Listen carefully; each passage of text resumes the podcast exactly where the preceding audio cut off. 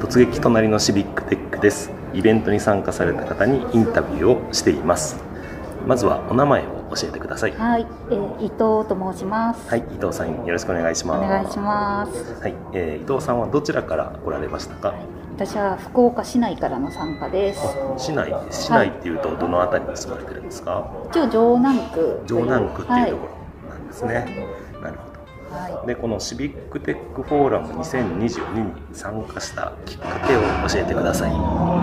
私はあのコードフォー福岡に一応所属しておりまして、はいそちらでこのシビックテックフォーラムのうんお話をお聞きして、まあはい今日ちょっとお手伝いができればと思って参加をしてます。なるほどコードフォー福岡のスタッフとして参加されてるんですかねそうですね。ははいいやスタッフとしてはどんなことされてたんですか？スタッフとしては、うん。一応受付担当ではあったんですけれど、はい。あまりあまりさんなんかきちんとできていないっていう、は いえいえ。ねあのイベント会場にその伊藤さんがあのえー、と福岡はあれ編み物コーナーみたいなのがあってね。そうですね。ね、でそれで一生懸命私も編み物するんですが伊藤さんも編み物をしてくれてていいなと。思ってましたけど、はいその辺どうですか？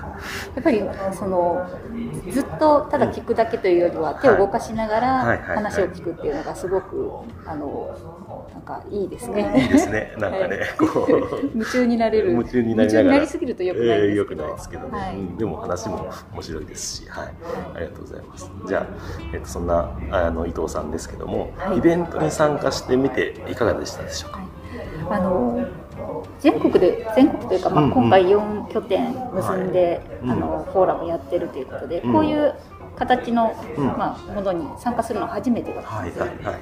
まあ、実際テレビとかではですね、うん。いろんな拠点をつないでっていうのはよくあると思うんですけど、うん。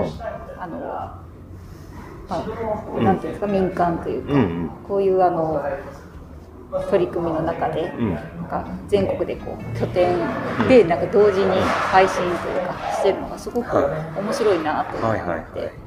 そしてまずは仙台から始まって、はい。その後福岡に来て、えー先ほどまで金沢をやっててこの後奈良があるっていう感じですもんね。で、すね。うん、それぞれの特徴が出てましたよね、そうですね。うん、なまあ、テーマも全然あのそれぞれのテーマが違って違っててね。面白いなっていう。うん、はい。ありがとうございます、じゃああの最後にですけどもあじゃないあはい。最後にあの福岡の良いところを教えてください。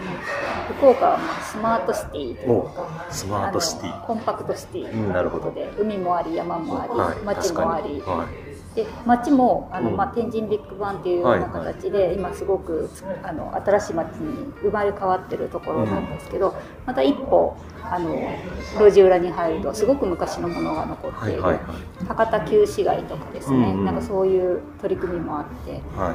なんか近代的な部分と歴史的な部分っていうのが融合してる、とても面白い街だなっていう。あなるほど。ところです。ね、昨夜はね実はあの博多の屋台とかね、はい。えーもうね あの本当に本当に近代的なところの道路にね屋台バーッと並んでて、ね、それぞれがあの屋台出して飾ってたんでねそういうのも面白いですよね。そうですね。はい。